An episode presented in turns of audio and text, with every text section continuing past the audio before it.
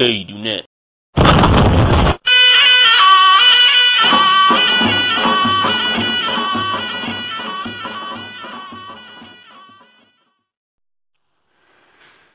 بسم الله الرحمن الرحیم. الا ان اولیاء الله لا خوف علیهم ولا هم یحزنون.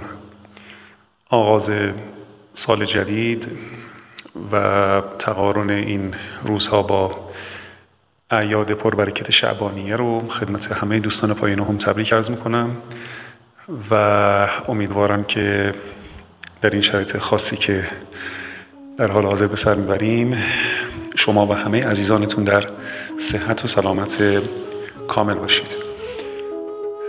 دوستان ام فرمودن که به عنوان گفتگویی در ابتدای سال عرایزی رو تقدیم کنم.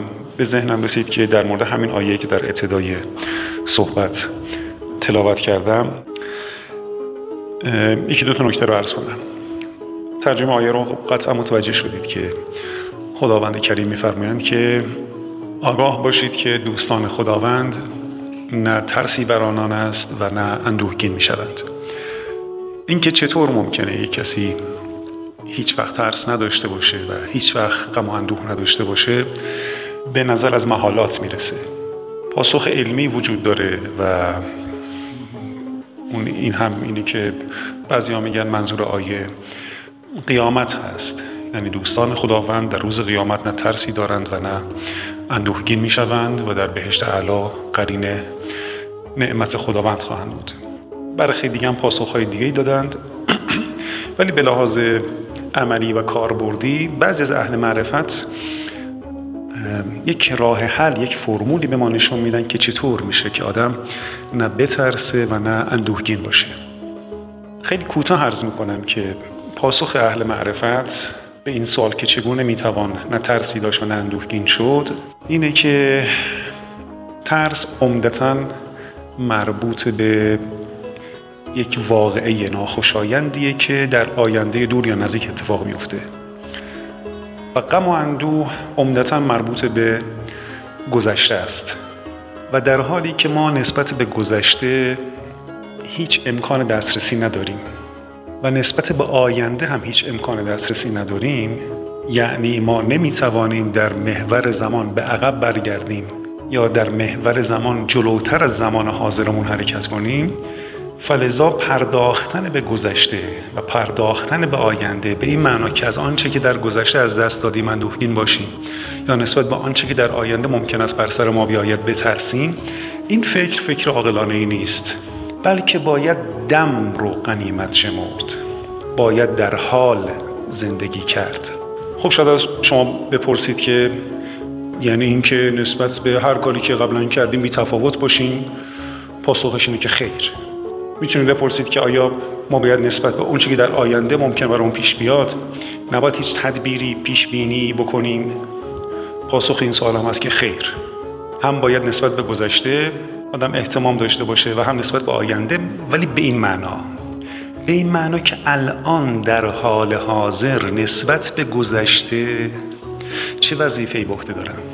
اگر لازم است که نسبت به گذشته چیزی رو جبران کنم الان وقتشه. به قول سعدی ای که از دستت رسد کاری بکن پیش از آن کس تو نیاید هیچ کار. همین الان در همین دم نسبت به گذشته و جبران آنچه که گذشته جبران کن و الان اقدام بکن. و نسبت به آیندم الان هر کاری که لازمه پیش بینی بکن اقدام بکن انجام بده در حال حاضر. در آینده که دست شما نیست. الان آنچه که در آینده اتفاق میفته دست خداست. با همین فرمول که اسمش رو قنیمت شمردن دم می‌گذارند یا در مباحث جدید امروزی میگن در حال زندگی کردن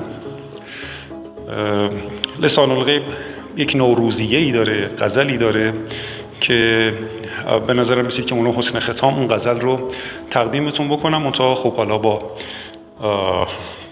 به صورت مترنم. غزلی است با این مطلع که زپوی یار می آید نسیم باد نوروزی از این باد در مدد خواهی چراغ دل برافروزی. زکوی یار می آید نسیم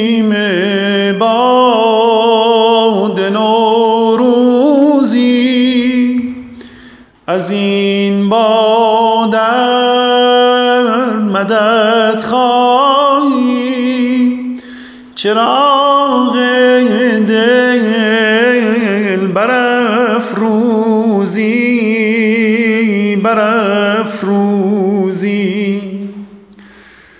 چو گلگر خورده ای داری خدا را سر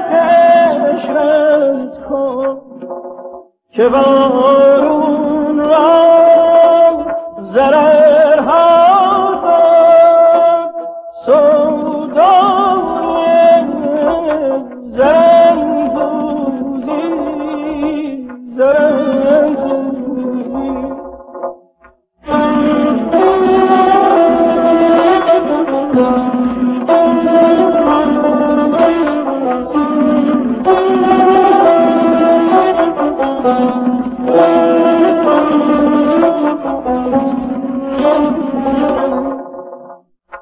به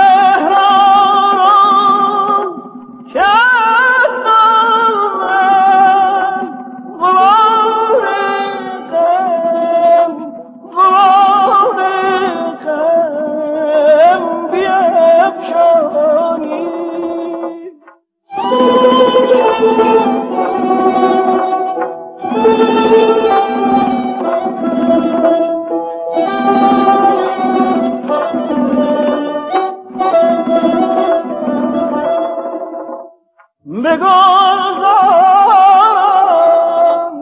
که از غزل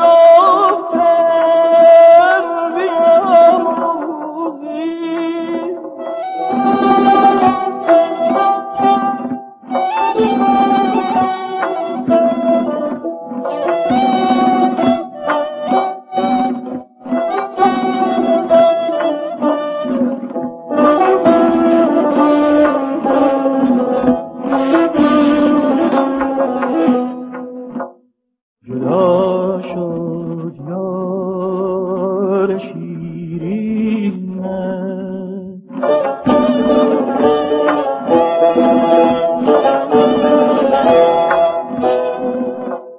جدا!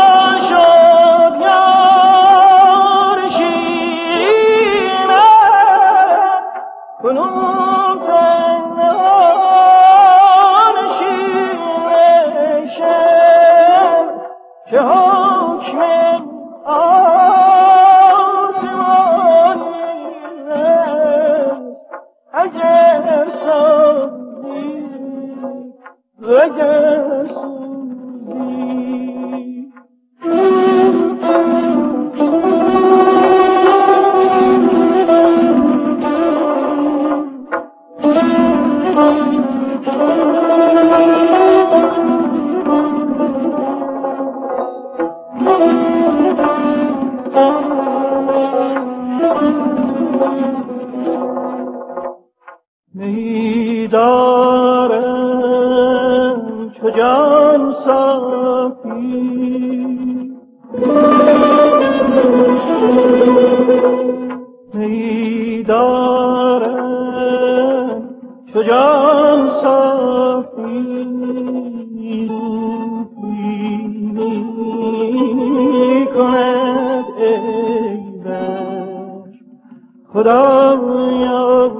پیچ آب را خدایا پیچ آب را مبادا بخت بد روزی خدایا هیچ آب مبادا